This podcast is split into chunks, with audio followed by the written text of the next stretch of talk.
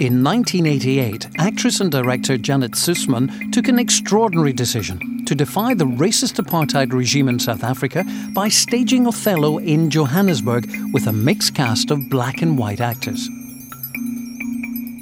Here, she's going to explore how her South African stage production used Shakespeare's text to make provocative comments on the contemporary political and social situation. This was not a white man's boring old play, but a really strong protest play. We saw Shakespeare as a protest playwright.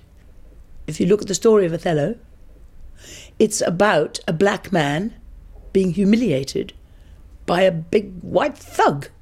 And if you like to be simplistic, but theatre is metaphor, that was the metaphor for South Africa.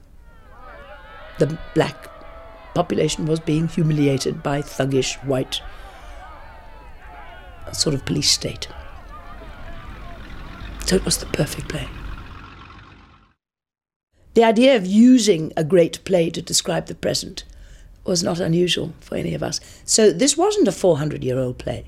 This was a play about the situation in South Africa that happened to be written in some of the greatest verse ever written.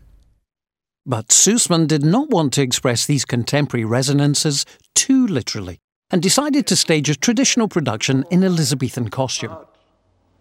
Which but thou hast already with all my heart, I would keep from thee. For the first time in my life, I realized that Elizabethan was foreign.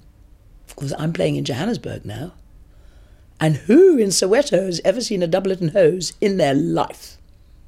The Elizabethan costumes gave them a sort of Martian otherness. If I'd put them in khakis and contemporary militaristic things, it would have diminished. It seemed to me the impact in Johannesburg.